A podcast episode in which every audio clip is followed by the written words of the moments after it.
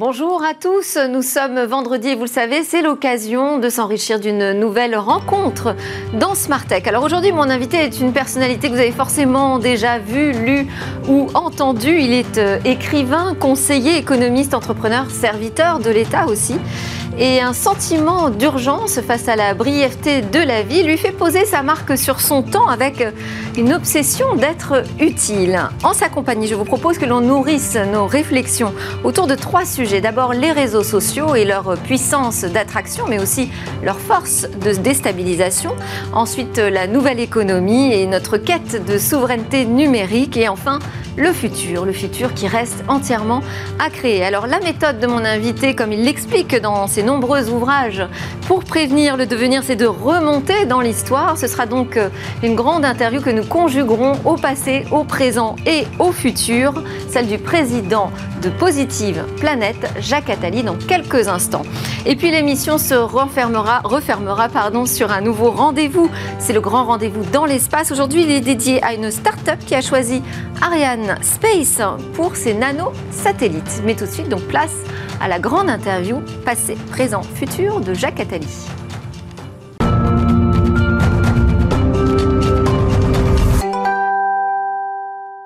Alors nous sommes connectés avec euh, Jacques Attali. Bonjour, merci beaucoup d'être relié à nous euh, par euh, la visio aujourd'hui. Bonjour Jacques Attali. Bonjour Delphine. Bienvenue dans Smartech. Bon, impossible de, vous présenter en deux mots. Alors, euh, si je devais résumer, polytechnicien, énarque, écrivain, économiste, conseiller spécial aussi du président de la République François Mitterrand, on s'en souvient tous, fondateur euh, de quatre institutions internationales, d'abord euh, Action contre la faim et puis Eureka, qui est un programme européen sur les nouvelles technologies, à qui l'on doit notamment d'ailleurs euh, l'arrivée du MP3. également la BERD, la Banque européenne de reconstruction pour la reconstruction et le développement, et puis Positive Planète, dont vous êtes encore le président. On peut présenter Positive Planète comme une organisation à but non lucratif qui soutient la création d'entreprises contre la pauvreté Hein. Vous êtes inscrit euh, dans cette démarche euh, tout au long de votre parcours. Alors vous avez également une autre facette euh, de votre vie qui consiste à diriger des grands, des grands orchestres à travers le monde. On va découvrir ça en images.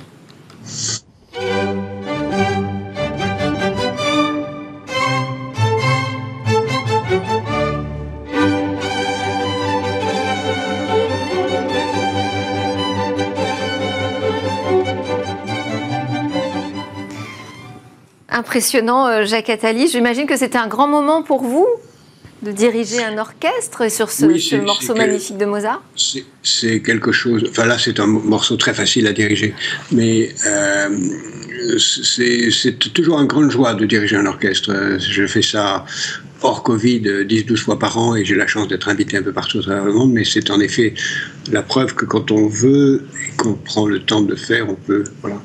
En dehors de mes activités que vous avez citées, puis d'autres, puisque je, dirige aussi une, une, activité de conseil et d'investissement dans des startups, la musique euh, occupe une grande partie de ma vie et, et la direction d'orchestre est vraiment une joie extrême dans sa complexité et dans sa, dans sa profondeur évidemment, entre diriger la petite musique de nuit qui est, très facile, ou comme j'ai essayé récemment de diriger le concerto pour violon de Sibelius, il y a un monde. Voilà. Alors, quand euh, je disais que tout le monde vous a forcément au moins vu, lu, entendu, euh, euh, à cheval en plus entre deux siècles finalement, vous êtes une personnalité qu'on qualifie d'influente. Est-ce que ça porte pour vous la même signification que ce qu'on entend aujourd'hui par le mot influenceurs. On est dans une société aujourd'hui euh, qui euh, promeut énormément les influenceurs, l'influence à travers les réseaux sociaux. Vous faites le parallèle? Est-ce qu'on peut dire que Flaubert a été un influenceur, que Léonard de Vinci était un influenceur, sans vouloir me comparer à ces géants-là euh, Toute personne qui, euh, qui tente de laisser une marque, aussi infime soit-elle, sur euh, son environnement familial ou, ou, autre, est un influenceur. Moi, j'ai eu beaucoup d'influenceurs dans ma vie, à commencer par les, les instituteurs qui ont accompagné ma, ma prime jeunesse. Donc, réduire ce mot à quelques à quelques rappeurs euh, ou même euh, non-rappeurs qui sont des, euh, j'aime beaucoup le rap, qui sont des panneaux, ou à ceux qui sont que des panneaux publicitaires dans des, sur Instagram, c'est pathétique. il y a, l'influence. J'avais écrit un livre d'ailleurs où j'avais créé ce, mot de un homme d'influence, et c'était à propos d'un d'un grand banquier anglais. Euh, l'influence, c'est quelque chose qui, euh, qui s'exerce à chaque instant. Hein. Un homme sur sa compagne, une compagne sur, sur, sur un homme ou plusieurs, et réciproquement. Enfin, c'est la définition même de la nature humaine et de la relation. Alors, quel rapport entretenez-vous aujourd'hui avec les réseaux sociaux, Jacques Attali? Je les suis, je suis un très grand adepte de Twitter, qui est vraiment une source d'information formidable, à condition de bien suivre. On vous fait une revue presse sur Twitter, donc je la suis beaucoup. Je suis très suivi sur Twitter et sur LinkedIn, donc euh, c'est une façon aussi d'exprimer mes, mes idées. Euh, j'ai abandonné Facebook parce que c'était un lieu d'absurdité pour moi. Euh, je, regarde un peu Instagram, où je déteste tout le narcissisme. Ce qui me gêne dans les réseaux sociaux, comme tout le monde, c'est évidemment les fausses nouvelles. J'ai écrit tout un livre sur l'histoire des médias où on voit que les réseaux sociaux s'inscrivent comme une phase de, de cela. Moi-même, je suis, euh, je suis victime souvent de fausses citations. Alors, quand on vous dit vous avez dit ça et que c'est complètement imaginaire, comment voulez-vous répondre à quelque chose qu'on n'a pas dit? Donc je ne réponds pas. Ma règle, c'est de ne pas répondre aux fausses citations de moi. Euh, plus généralement, je, crois que les réseaux sociaux sont euh, un service public et devraient obéir aux règles du service public c'est-à-dire euh, être pourchassé pour les mensonges qu'il véhicule, euh, ne, pas, ne pas laisser s'exprimer des, choses inacceptables et des sources de violence. Mais c'est très difficile de laisser ça à des sociétés privées. On le voit bien en Chine où le, gouvernement totalitaire a choisi de mettre au pas ces réseaux sociaux, ce, ce qui était inévitable. Et ce que les États-Unis devront faire s'ils ne veulent pas que les réseaux sociaux mettent au pas le gouvernement américain? Oui, ça c'est la, question, la grande question aujourd'hui qui agite aussi la France hein, avec euh, la régulation euh, d'Internet et des plateformes. Euh, on voit le CSA qui, à qui l'on a confié de nouvelles prérogatives et qui va pouvoir travailler sur, sur le sujet. la lutte contre la désinformation, c'est la principale euh, mission qu'on devrait se fixer aujourd'hui pour réguler ces plateformes? Oui, euh, la première chose qu'il faut faire, c'est lutter contre le faux, lutter contre le mensonge. Et ça commence à l'école, ça commence dans la famille. Qu'est-ce que c'est qu'un mensonge? Qu'est-ce que c'est que le vrai?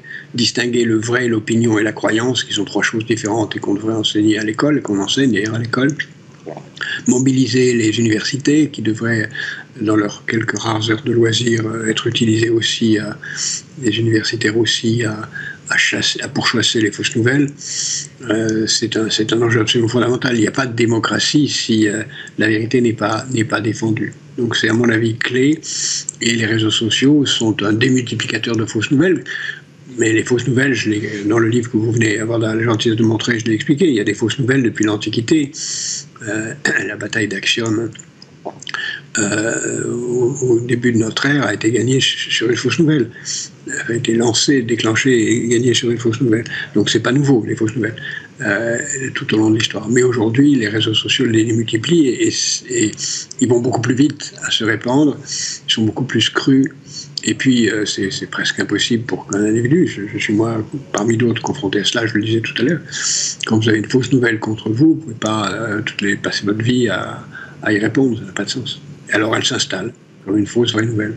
Oui, c'est ça, avec euh, des conséquences qui peuvent parfois être importantes. Alors, en l'occurrence, la, fausse nouvelle dont euh, dont vous parlez euh, vous concernant, euh, c'est au sujet d'un texte qui a été tronqué, modifié et qui, et voilà, qui, qui, qui, imagine que vous auriez prédit une pandémie visant à réduire la population. C'est complètement ubuesque comme, comme histoire. Et donc, ce que vous dites aujourd'hui, c'est qu'on n'a pas de moyens de lutter contre ça? Oui, on m'a appris hier que c'était, ce texte était repris comme étant de moi dans plusieurs pays étrangers. Euh, qu'est-ce que vous voulez que je vous dise? Ce texte n'existe pas. Euh, on, le présente maintenant, soit écrit, sorti d'un livre que j'ai écrit en fait en 93. Celui-là, il est prétendu être écrit en 80, ça n'a pas de sens. C'est totalement imaginaire. Mais à partir du moment où vous faites bien les choses, vous le présentez avec une couverture de livre, avec un texte écrit dans le même caractère que ceux d'un livre, euh, vous gagnez en crédibilité. ce que je veux dire, c'est qu'on a, on a des armes juridiques aujourd'hui contre la diffamation, par exemple. Procès en diffamation, j'en ai fait plein sur cette histoire. Je les ai toujours tous gagnés naturellement, mais ça prend trois ans. C'est ça, c'est un problème de, vitesse aujourd'hui avec les réseaux sociaux et peut-être que euh, la loi sur la presse n'est plus forcément très euh, adaptée à notre nouveau monde. Qu'est-ce qu'ils disent d'autres de la société, les réseaux sociaux? Ils disent une accélération. Ils disent l'accélération euh, de, l'histoire, une réduction du temps de concentration aussi.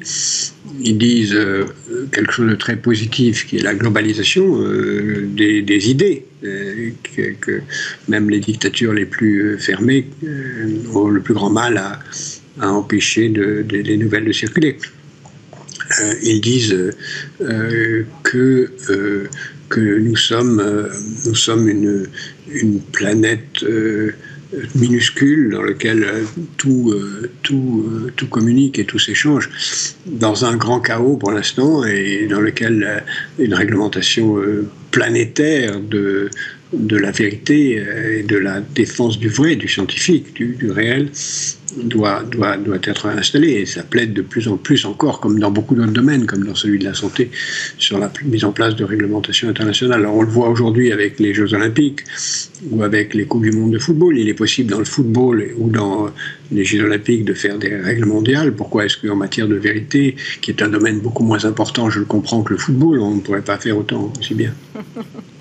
Euh, est-ce qu'ils disent aussi quelque chose sur notre économie? Parce que finalement, euh, euh, ces pensées, ces idées qui sont véhiculées à travers le monde sont portées par très peu de plateformes et d'acteurs économiques. Oui, ils disent que nous sommes dans une économie de plus en plus planétaire. Ce qu'on appelle nouvelle économie, c'est un truc qui date de 1950. Hein. Elle ne cesse d'être la nouvelle économie, effectivement. Oui, c'est rien, rien, de nouveau. Hein le premier micro-ordinateur, c'est le premier ordinateur, c'est dans les années 40 et le premier micro-ordinateur, c'est dans les années 70. Donc, ça n'a rien de nouveau. Si on veut chercher nouveau, il faut regarder biotech, euh, nanotech, euh, euh, biomimétisme et autres sujets qui sont vraiment ceux de l'avenir. Et, en nouvelle technologie, il faut regarder hologramme et jeux vidéo. C'est pour ça que je m'intéresse beaucoup en ce moment aux jeux vidéo parce que je considère que dans une société qui est de plus en plus euh, attiré par la distraction pour ne pas voir les problèmes, euh, qui a de plus en plus de mal à se concentrer. Beaucoup de choses passent par le jeu.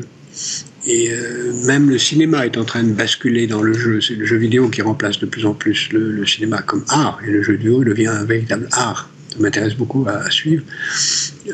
et comme les jeux ont été une activité humaine très, très passionnante depuis bien avant le jeu d'échecs, alors on va, on, va reparler du, jeu vidéo parce que je, trouve que c'est intéressant justement pour penser euh, ensemble le futur qui reste euh, à créer. Mais je voulais rester sur la question euh, économique. Aujourd'hui, on, est, on a une forte préoccupation en France sur la question de la souveraineté numérique euh, qu'on est on court après hein, sans cesse. Alors chacun euh, y voit la bonne méthode à employer. Moi, ma question, c'était, euh, vous avez conseillé un président de la République au début des années 80. Est-ce que cette révolution technologique, ça faisait partie des sujets, par exemple, que vous adressiez avec le président François Mitterrand? Est-ce qu'on a raté quelque chose à un moment? C'est la raison d'être de Ricard, c'est de créer une souveraineté technologique européenne. C'est pour ça que j'ai eu cette idée et que j'ai eu la chance d'être parmi ceux qui ont pu créer ce, ce projet. Euh, aujourd'hui, euh, oui, une souveraineté européenne, une souveraineté numérique est absolument nécessaire. Elle ne peut être qu'européenne. Et elle euh, sera européenne si elle passe par un sujet qui, à mon avis, est la seule façon de la faire, c'est la défense. Si on prend confiance, conscience, confiance en nous et conscience que les Américains ne seront plus là pour nous défendre, comme l'ont montré récemment les exemples afghans et quelques autres, euh, les Européens vont finir par euh, accepter de se défendre. Et pour ça, ils vont commencer, et ça commence à une vitesse trop lente à mon avis, à créer une industrie de la défense. Et euh, les industries technologiques sont des sous-produits ou des dimensions de l'industrie de la défense. C'est triste, mais c'est comme ça, aux États-Unis comme ailleurs. c'est par la défense que commence une politique industrielle. Parce qu'on accepte plus facilement de mettre de l'argent public pour construire des armes que pour construire des charrues. Or, les technologies militaires peuvent servir aussi bien sur des armes que des charrues dans le monde des charrues d'aujourd'hui. Donc, c'est par l'industrie de la défense que commencera une industrie, une politique industrielle européenne, si elle commence. On le voit avec ce qui se passe avec les tentatives sur l'avion de combat, etc. Euh, sur le digital aussi, euh, de défense. Et euh, je pense que les pays européens finiront par faire cela et donc comprendront que la souveraineté numérique est une clé de la défense. D'autant plus, évidemment, que la question numérique est aussi une question de sécurité militaire. Alors on va, on va enchaîner avec euh, le futur, parce qu'il nous reste déjà plus beaucoup de temps euh, ensemble, Jacques Attali. Donc en 98, en 1998, vous publiez le dictionnaire du 21e siècle. Euh, le futur vous a toujours passionné, cette envie de voir ce qui va se passer demain? Oui, j'ai publié ce livre-là. J'ai publié un autre livre qui m'est très cher, qui s'appelle Une brève histoire de l'avenir, où j'ai raconté en cinq étapes ce qui va se passer dans les 50 prochaines années. Et malheureusement ou heureusement, je ne me suis pas trop trompé. Euh, c'est-à-dire déclin de l'Empire américain, croissance et puissance des entreprises contre les États, euh, tentative de quelques nations comme la Chine de prendre le pouvoir contre les États-Unis qui échoueront, euh, grand chaos général et mise en place d'une démocratie planétaire. Voilà les cinq étapes en espérant qu'on évitera quelques-unes des dernières et qu'on arrivera plus vite à la dernière avant les autres pour l'instant, si j'ose dire, euh, Mais c'est toujours un exercice, euh, c'est toujours quand même un exercice très risqué parce que euh, vous avez noté d'ailleurs quelques bêtisiers hein, de prédictions qui étaient tombés à côté. Est-ce que vous, vous avez le sentiment aussi que vous aviez imaginé l'an 2000 parfois un peu différemment de ce à quoi il ressemble? Un point précis, euh, dans, un livre que j'ai publié il y a longtemps, ou qui, était assez juste, s'appelait Ligne d'horizon, où je disais des choses assez justes, puisque je, je, parlais bien avant que ça existe du téléphone portable, de, de YouTube, euh, d'Internet, mais je me suis trompé complètement en disant que le basculement qui allait avoir lieu de de, de, des États-Unis vers l'Asie, sur lequel je ne me trompais pas, serait au, bénéfice du Japon et pas de la Chine. Alors ça, a été un peu au bénéfice du Japon, beaucoup au bénéfice de la Chine, même si je persiste à penser que la Chine ne sera pas euh, une superpuissance qui remplacera les États-Unis pour mille et une raisons. De toute façon, l'histoire n'est pas terminée. Alors, est-ce qu'on est, est, capable euh, facilement d'imaginer ce futur? Comment est-ce qu'on peut s'y prendre pour créer euh, de nouveaux imaginaires? On a, on a l'impression finalement qu'aujourd'hui, c'est plus compliqué d'imaginer d'autres champs des possibles. C'est très intéressant de me poser cette question. C'est le cours inaugural que je, fais la leçon inaugurale de rentrée de Sciences Po ce soir, exactement sur ce thème. Donc, je fais une petite répétition en deux minutes avec vous. Euh, il faut, il faut, il faut faire flèche de tout bois. Euh, la, science-fiction est très importante. L'histoire est fondamentale. Euh, il faut prendre conscience de, ce que l'histoire nous apprend beaucoup de choses qui sont des grands invariants de même dans notre vie personnelle. Si on veut prévoir son propre avenir, il faut commencer par se dire qui suis-je? Qu'est-ce que j'ai été? Qu'est-ce qui ne bouge pas en moi? Euh, ensuite, il faut essayer de comprendre quelles sont ses forces et ses faiblesses, physiques et, et, intellectuelles. Et ensuite, c'est de savoir ce que font penser ses ennemis ou ses, euh, son environnement. Et enfin, se demander si on a un projet. Si on répond à ces cinq questions, mon passé, euh, mon état de santé intellectuelle et, physique, le comportement des autres, euh, les événements qui peuvent me nuire et quel est mon projet, on, arrive à peu près à, construire ce que j'appelle un devenir soi, individuel ou d'entreprise ou, euh, d'une nation. bon, c'est très rationnel, euh, et évidemment, l'histoire ne se passe jamais d'une façon rationnelle, mais ça, ça peut aider quand même. C'est mieux en tout cas que l'astrologie, les lignes de la main, euh, le tirage au sort ou, autre chose euh, qui, ont été faites depuis des millénaires. Des bases un peu plus solides. Après, il y a, vous l'avez cité, la science-fiction. Je sais que vous êtes un passionné de, de science-fiction. Et puis, la science-fiction nous parle beaucoup d'un avenir dans lequel on vivra dans un métaverse, finalement, un, euh, des mondes virtuels qui vont s'entrecroiser, dans lesquels notre avatar pourra mener une vie, évoluer comme dans la vie physique. je ne sais pas si vous avez vu d'ailleurs ce film Ready Player One hein, de Spielberg, mais finalement la vie réelle est tellement triste et sans intérêt que les citoyens préfèrent vivre dans ce monde virtuel qui est un jeu vidéo. Oui, oui, oui, c'est un grand fantasme général que d'avoir son propre avatar. J'avais écrit un, roman qui s'appelait euh, Il viendra, dans lequel j'avais euh, inventé le concept de clone image, c'est-à-dire un, hologramme en quelque sorte. un clone de soi qui soit un hologramme.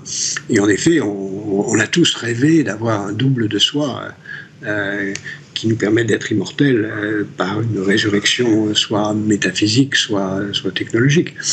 Euh, c'est le fantasme absolu de l'immortalité, puisqu'au fond, tout tourne autour du rapport à la mort. Et tout ce que j'ai dit tout à l'heure, vous pouvez le résumer à une seule question qu'est-ce qu'on fait quand on a peur de la mort. Et nous avons tous, d'une certaine façon, à trouver, à trouver un sens, à donner un sens à, la mort. Les femmes, c'est plus facile que les hommes à cause de la maternité, d'une façon simpliste, je simplifie ici. Mais euh, nous avons tous à donner un sens à, l'immortalité. Et pour ça, euh, c'est vrai que l'hologramme euh, fournit porte de sortie qui va passer par les jeux vidéo, mais qui ira, euh, je le raconte dans, dans ce livre sur les médias, qui, on aura un jour, euh, à Dieu ne plaise, une Delphine Sabatier virtuelle qui interrogera un Jacques Attali virtuel, et on ne saura pas si c'est vous ni si c'est moi, parce qu'on sera vraiment très, très, très bien imité, et on nous fera dire euh, différentes choses qu'on n'a pas envie de dire. Donc on voit bien les limites de cet exercice, mais ça viendra, ça viendra. C'est fascinant. On va terminer avec euh, une question très très courte, un petit peu plus personnelle peut-être, même si toute l'interview était très personnelle finalement. Euh, si vous pouvez répondre aussi rapidement, c'est un format très express. Je vous lance sur un mot. Le premier, c'est vos rêves, hein, Attali. Mes rêves, c'est que c'est qu'après moi, le monde soit plus vivable. Vos peurs?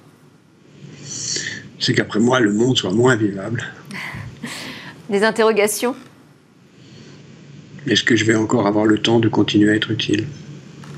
Est-ce que vous avez une idée fixe, justement? Ne pas faire du mal. Et le futur, vous l'imaginez comment alors? La France hier a fait un catastrophique match de foot.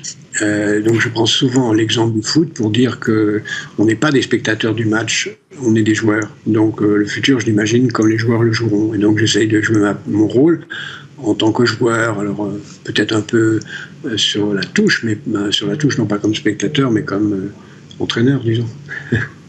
Merci beaucoup, Jacques Attali, pour votre temps et la réponse à toutes mes questions. En préparant cette interview, j'ai évidemment dû faire euh, des choix dans les sujets que je voulais aborder avec vous. Donc, j'espère qu'on aura d'autres occasions euh, pour ouvrir encore la discussion et enrichir nos réflexions avec vous. Merci, Jacques Attali. Pardon? Oui, par une fiction, si je peux profiter d'une seconde pour conseiller un roman. Euh, je vous conseille à tous et à vous en particulier le, le problème des trois corps d'un très grand auteur chinois si on veut comprendre quelque chose euh, au monde chinois et au monde qui vient, il faut lire un livre qui se passe dans quatre siècles et qui est absolument extraordinaire. Je vous préviens, c'est trois tomes de 800 pages. Ça ne me fait pas peur. Merci pour cette recommandation. Alors, merci Jacques Attali. Je vous laisse partir à votre rendez-vous. Nous, on en a un avec euh, l'espace dans Smartech et vous allez découvrir avec Cécilia Sévry. Et puis ensuite, ce sera le week-end. On se retrouve lundi. À très vite.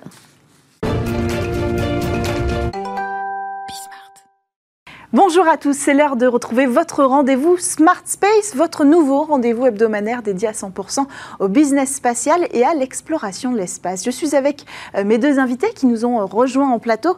On commence par Clément euh, Gallic, cofondateur d'Unseen Live, start-up euh, française, qui envoyait dans l'espace ses propres nanosatellites dédiés à la surveillance des navires en mer. Bonjour, bienvenue sur le plateau. Avec vous également Marino Franito, directeur de la business unit de la fusée Vega. Bonjour et bienvenue sur le plateau. Alors la fusée Vega, c'est le lanceur léger d'Ariane Space pour l'Agence spatiale européenne, euh, développé sous maîtrise d'œuvre italienne. C'est ce même lanceur qui a envoyé en orbite terrestre dans la nuit du 16 au 17 août dernier votre dernier satellite chez Unseen Labs, euh, qui jusqu'alors euh, avait été lancé par Rocket Labs pour les deux derniers lancements, qui est donc une entreprise américaine. Alors ma première question, pourquoi cette fois-ci vous avez choisi Ariane Space?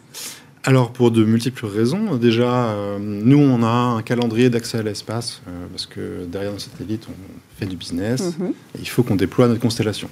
Euh, pour rappel, on fait l'interception de signaux radio depuis l'espace, donc on a besoin d'avoir des accès réguliers et rapides à l'espace. Et là, il se trouve que la fusée de Vega partait au bon moment, au bon endroit, parce qu'une des propriétés de Vega aussi, c'est que l'orbite n'est pas fixe. Oui. Euh, on peut avoir des orbites multiples. Donc, typiquement, là, on est avec le Pléiade d'Airbus, qui n'est pas du tout sur la même orbite que nous. Mais Vega a la capacité de changer d'orbite et de réinjecter le satellite sur une mhm. orbite dédiée au, client. Euh, c'était au bon moment, euh, comme je le disais. contractuellement, c'était très bien. Et surtout, pour nous, c'était aussi l'intérêt de, valider une solution européenne. Mhm. d'accès à l'espace hmm. qui nous permet de s'affranchir des contraintes de frontières, franchissement de frontières, des contraintes d'export, etc. Hmm. et vraiment pour garantir aussi peut-être des projets, des projets souverains. Oui, il y a un enjeu de souveraineté exactement, dans ce choix. ça. Donc il y a une volonté. Alors j'ai lu aussi dans plusieurs de vos interviews qu'il y avait une question de propriété intellectuelle. Est-ce que vous pouvez nous expliquer ça? Alors c'est euh, la propriété intellectuelle dans le sens où euh, nous nos charges utiles donc la charge utile c'est l'instrument qui va observer la Terre hein, pour mm. rendre euh, le service donc nous c'est des antennes, le traitement électronique etc. Euh, c'est très protégé c'est un secret qu'on garde chez Unseen Labs on est les seuls à opérer ce type de charge utile en orbite. alors la problématique on va parler des frontières c'est qu'on passe des scanners euh, on franchit des pays qui sont pas forcément très regardants sur euh, l'utilisation des images qu'on peut avoir des, satellites. Et donc, bah, moins on va franchir de frontières, euh, moins on va aller dans des pays autres que des pays européens, mhm. bah, plus on va limiter les risques de fuite d'informations sur nos satellites. Ce qui vous permettra de protéger votre Exactement, c'est la protection du secret industriel de la cité. Marino Franito, la concurrence est rude avec vos homologues américains?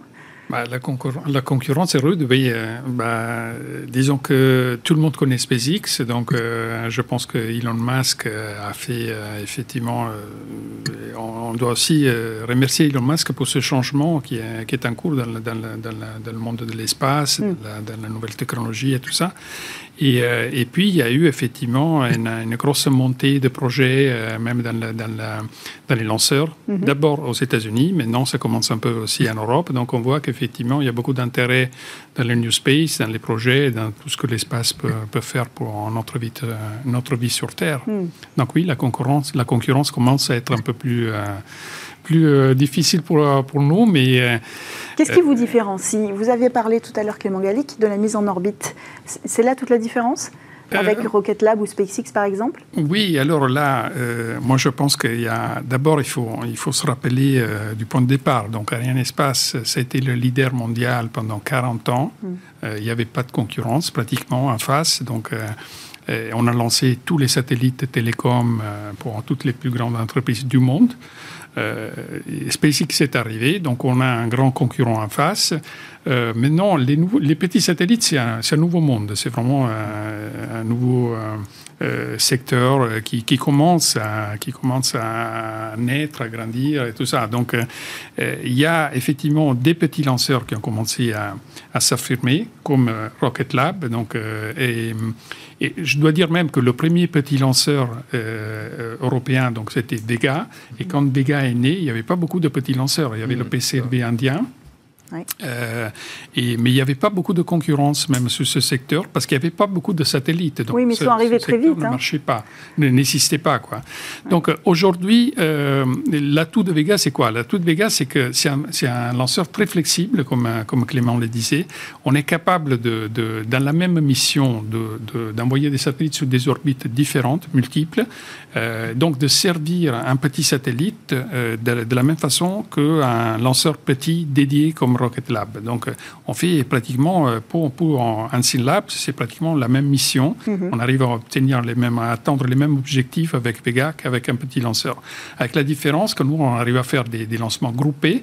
Donc, on arrive à mettre plusieurs petits satellites à bord mhm. avec un satellite principal ou uniquement avec des petits satellites comme on a fait sur le premier vol SSMS. Et donc, on arrive à atteindre un niveau de, de coût et de prix euh, mhm. plus bas, plus intéressant pour nos clients.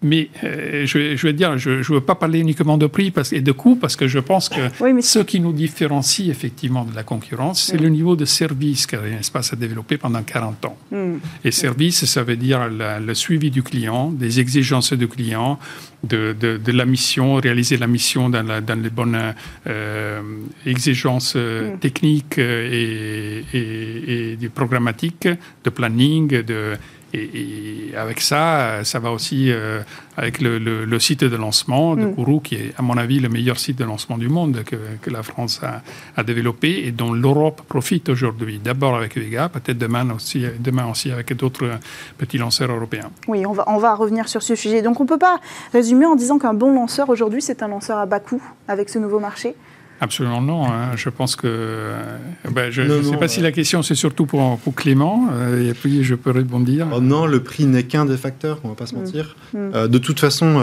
tout le monde avait annoncé une contraction forte des prix avec les nouveaux, nouveaux entrants. nous, quand on a commencé la société en 2015, mm. tout ce qui était annoncé, c'était une division par deux, par trois du, du prix des lancements. On ne l'a pas vu. Hmm. Euh, on va pas se mentir. Euh, les options de tir se sont multipliées, mais aussi les demandes euh, ont explosé. donc les prix baissent pas. ce qui est presque logique. Ça va hmm. peut-être baisser plus tard, on ne sait pas, avec les acteurs européens, on, verra. donc c'est pas forcément ça. Alors évidemment, le prix joue. Hmm. mais Quand on est une start-up, ça ne peut que jouer.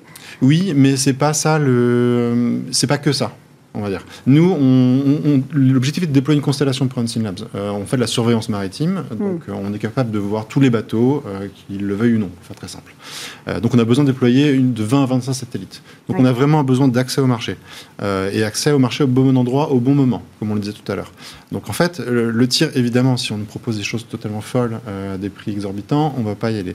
Euh, ceci dit, euh, l'offre est assez nombreuse pour avoir une certaine concurrence dans les prix et mm. avoir euh, une certaine homogénéité quand on mm. cumule un petit peu tous les services autour. donc c'est pas le premier facteur. Euh, le vrai facteur, ça va être la simplicité, on va pas se mentir, de contractualiser. Mhm. Euh, c'est pas forcément facile avec tous les lanceurs. Euh, ça va être les garanties aussi du lanceur, parce que nous, c'est bien d'arriver en orbite, mais on arrive au bon endroit. Mhm. donc voilà, c'est ça aussi le côté sérieux. Et puis bah, la, fluidité dans le process. Nous, on a beaucoup de satellites à envoyer. c'est pas comme si on en tirait un tous les 5 ans, où on peut se permettre de passer des mois, organiser les choses et tout. Il faut que ça, faut que ça avance. faut que ça avance dans le planning, dans le timing, et comme nous, on en a besoin. Donc c'est vraiment ça, les, vrais critères aujourd'hui. On a besoin de services, d'accès à l'orbite.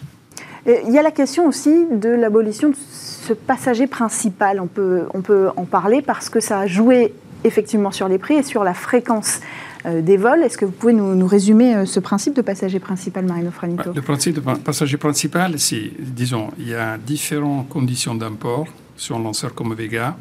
Euh, on peut avoir des configurations avec plusieurs petits satellites. C'est ce qu'on a fait euh, sur SSMS Spock Flight, Proof of Concept, mhm. où on a intégré 53 petits satellites. C'est une mission très complexe. C'est un peu ce qui fait SpaceX aussi avec son offre euh, SmallSat. Mhm. donc, ce type d'import, on est dans un type d'import type train où effectivement disons, où euh, tout le monde doit acheter son ticket, euh, il y a une date de départ, il y a une heure de départ, tout le monde doit être là à la bonne heure, au bon, bon moment, et, va être lancé avec les conditions qui sont pareilles pour tout le monde. Euh, puis il y a des, lancements de type qu'on appelle piggyback en anglais, ça veut dire il y a un passager principal et puis on met pour remplir on met des petits satellites qui sont importés. Mais effectivement, le nom est un peu euh, disons, pas très adaptés à la, situation de Vega. Parce que piggyback, ça veut dire on s'adapte au passager principal. Ça veut mhm. dire, et c'est ce qui fait le PCLV, par exemple, ce qu'ils font les lanceurs russes, ce qui fait SpaceX des fois. Mhm. Nous, on ne fait pas ça. Donc nous, on fait pas, on n'a pas le passager principal qui impose sa mission et tout le monde s'adapte. On a une mission pour le passager principal qui paye sa place, qui donc couvre la plupart des coûts du lancement. Puis il nous laisse une, capacité qu'on peut utiliser pour remplir avec des petits satellites. Mhm. Mais on va donc adapter le reste de la mission avec la capacité résiduelle en termes de performance du lanceur et de place à ces petits satellites. Mhm. On va construire une mission pour eux. Donc la mission, une fois terminée la mission du passager principal, ça commence la mission pour les petits satellites. Ce qui permet une variabilité aussi, c'est intéressant de le préciser, de la taille des satellites que vous pouvez embarquer dans la fusée Vega. Mais ça dépend de la capacité résiduelle. Hmm. Donc, par exemple, sur le lancement qu'on a fait VV18 et VV19, on a importé la première fois 5, la deuxième fois 4 petits satellites. On a construit une mission dédiée pour le satellite Unseen Labs parce qu'eux, ils ont demandé une orbite spécifique avec une altitude spécifique autour de 550 km. Hmm. Le passager principal, il allait beaucoup plus haut, il allait à 625. Et donc, au moment de la séparation, on a réallumé les tâches encore deux fois l'étage supérieur de Vega pour aller sur la bonne orbite. Puis, on ne s'est même pas arrêté là. Parce que nous, et ça c'est la différence avec nos concurrents, on n'en parle pas beaucoup, mais euh, la différence qu'avec Vega, la mission ne finit pas au moment de la séparation des passagers secondaires, ça continue, on réallume le moteur parce qu'on on fait descendre l'étage pour mhm. le faire rentrer dans l'atmosphère pour laisser l'orbite propre, et donc ne pas mm. laisser de débris qui, qui, vont, qui vont représenter un risque et un, problème dans quelques années hein, pour, pour toutes les missions dans l'espace. Oui, c'est important de rappeler que cet étage du lanceur, normalement, dérive. Il est beaucoup flexible. Et je vous dis encore, avec Vega C, on va passer de 5 réallumages possibles à 8 réallumages possibles. Donc, ça veut dire qu'on peut faire trois orbites différentes. Donc, sur mm. la même mission, on peut séparer un passager ou plusieurs passagers sur une orbite, mm. changer l'orbite encore, et après encore changer l'orbite pour la troisième fois, et donc servir à trois missions différentes avec le même lanceur. Euh, Clément Gadic, l'objectif, c'est d'envoyer 25 à 30 satellites euh, dans l'espace. Est-ce que ce sera euh, rentable? Est-ce que c'est envisagé? L'objectif, c'est de les envoyer tous de Guyane? Alors, euh, tous de Guyane, bah, comme on le disait, euh, ça va dépendre de la fréquence des tirs. Euh, nous, je pense qu'on a un besoin, au moins en début, de fréquence qui ne permettra pas de tout tirer de Guyane. Mhm. ceci dit, on est très content d'avoir l'option Guyane dans notre portefeuille aujourd'hui. mais après, il faut être réaliste, où, nous, on a une société, mhm. on doit se déployer. Euh, on doit avancer sur les services commerciaux, même si aujourd'hui on est déjà opérationnel. Hmm. Euh, après, l'histoire de rentabilité, comme je le disais, si on a signé avec un espace et qu'on s'y retrouve, et hmm. c'est pas un problème pour nous. Donc, limite, cette question-là n'est pas n'est pas la plus importante. Enfin, elle, si, elle est importante. C'est pas celle-là qui, va faire qu'on va hmm. pas. Non, nous, on a vraiment besoin d'aller beaucoup et souvent en orbite. Euh, donc on va forcément, je pense, multiplier les différents lanceurs. Hmm. Euh, ceci dit, sanctuariser et valider l'option européenne souveraine, pour nous, est extrêmement important. Oui, c'est important qu'on revienne sur ce sujet de la souveraineté.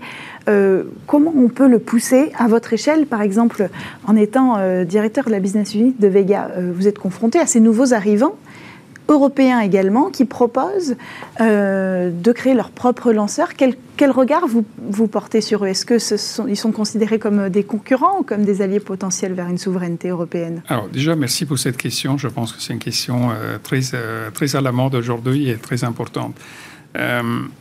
moi, je, je, voudrais dire, je pense qu'un point très important, c'est l'écosystème spatial européen. Hmm. Donc, euh, nous, on a vu, euh, moi, je, vois dans, mon métier, euh, dans les interfaces avec les clients, avec disons, j'arrive à avoir un regard un peu sur, l'espace au niveau mondial, en Asie, aux États-Unis, en Europe, en Russie. Et on voit que les États-Unis ont pris une avance par rapport à l'Europe, surtout dans, l'espace, dans le New Space, et dans la création d'un écosystème commercial dans une espèce. les applications euh, dans l'espace, avec euh, notamment une retombée sur Terre, mais même euh, des, avancées technologiques et tout ça. Quand on a fait la mission SSM Spock Flight, on a vu que 90% des clients venaient des États-Unis, hmm. parce que les entreprises étaient surtout basées aux États-Unis, les startups, les investisseurs, les venture capitalists, ils ont investi énormément d'argent aux États-Unis.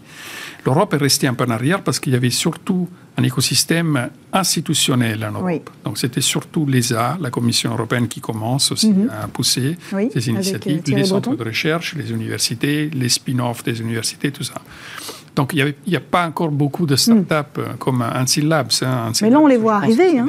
Il y a des, des startups, par exemple Venture, Orbital System, qui propose de, créer son propre lanceur. Il y en a des, des startups allemandes aussi, qui, sont positionnées sur ce secteur-là. Donc, Comment on va travailler avec ces startups bah, Déjà, ce que je voulais dire, c'est que je pense que nous, on a, on a euh, une tâche très importante hmm. avec SSMS que, voilà, qu'on a essayé de créer à Espace, que j'ai beaucoup poussé euh, euh, la création de ce service. Je pense que c'est, c'est, vraiment fondamental pour, pour l'écosystème européen d'avoir une solution de lancement hmm. à bas coût en Europe pour éviter de devoir aller aux États-Unis, de devoir aller en Inde pour lancer un petit satellite. Donc, cette question de souveraineté est très importante. Euh, et c'est ce qu'on essaie de faire avec nos solutions de lancement le fait qu'il y ait d'autres euh, startups qui commencent aussi à se lancer dans, ce domaine, je pense que c'est très bien pour l'Europe. Je pense que c'est ce dont l'Europe a besoin pour, pour, se développer, pour développer et pour, euh, pour avoir une croissance technologique mm. Et économique dans, ce qui sont les nouvelles, nouvelles applications. Mm. Donc on a besoin de, de, de, cette croissance. Mais il faudrait porter cette croissance justement, et ce sera notre conclusion peut-être avec des fonds d'investissement euh, il faut investir dans la space tech européenne. Euh, c'est un sujet auquel vous avez été confronté. Vous avez réalisé une levée de fonds, vous Oui, alors depuis la création, on a levé à peu près 27 millions d'euros, mhm. dont 20 millions d'euros en avril dernier. Mhm. Euh, donc on a trouvé des partenaires aujourd'hui français. Oui. Donc on a l'État. Mais c'est difficile France. Ça s'est plutôt bien passé, on va dire, dans notre cas, mais on avait aussi l'avantage d'avoir déjà démontré en orbite nos capacités, parce qu'on est opérationnel depuis 2020, on avait déjà des clients, ça fonctionnait. Mhm. Donc en fait là, on a pu faire surtout rentrer des fonds d'investissement financiers. D'accord. Euh, donc pour nous, c'est aussi rassurant. Donc il faut avoir de quoi démarrer. Il faut avoir de quoi démarrer. Ceci dit, notre première levée de fonds de 7 millions et demi, on n'avait que des, que des PowerPoint. Donc on a quand même réussi à avoir la confiance de, nos premiers partenaires. D'accord. Une conclusion, euh, comment on pourra pousser, euh, comment on pourrait motiver les investisseurs à venir en Europe? Bah, bah, je pense que la meilleure façon, c'est le succès de VB19, de Hansen Labs. Euh, mm. C'est le meilleur exemple et la meilleure euh, façon de pousser les investisseurs à, venir en Europe. On a des capacités de lancement, on a des capacités euh, satellitaires basées sur, sur, des solutions à bas coût, on a des entreprises et des, des entrepreneurs de succès et comme, comme Labs, comme Clément. Et, et donc, je pense que ça, c'est la meilleure façon de pousser les investisseurs à à venir en Europe. Et aussi aux, investisseurs européens de se réveiller, de, voilà, de, comprendre que c'est vraiment dans l'espace qu'il faut investir pour l'avenir. Merci à tous les deux d'être venus sur euh, le plateau de Smart Tech et de Smart Space. Euh, merci à vous Marino Franito, directeur de la business unit de la fusée euh, Vega, et à vous Clément Gallic, cofondateur d'Unsynth Labs. c'est la fin de cette émission, c'est la fin de Smart Tech. On se retrouve la semaine prochaine sur Bismart.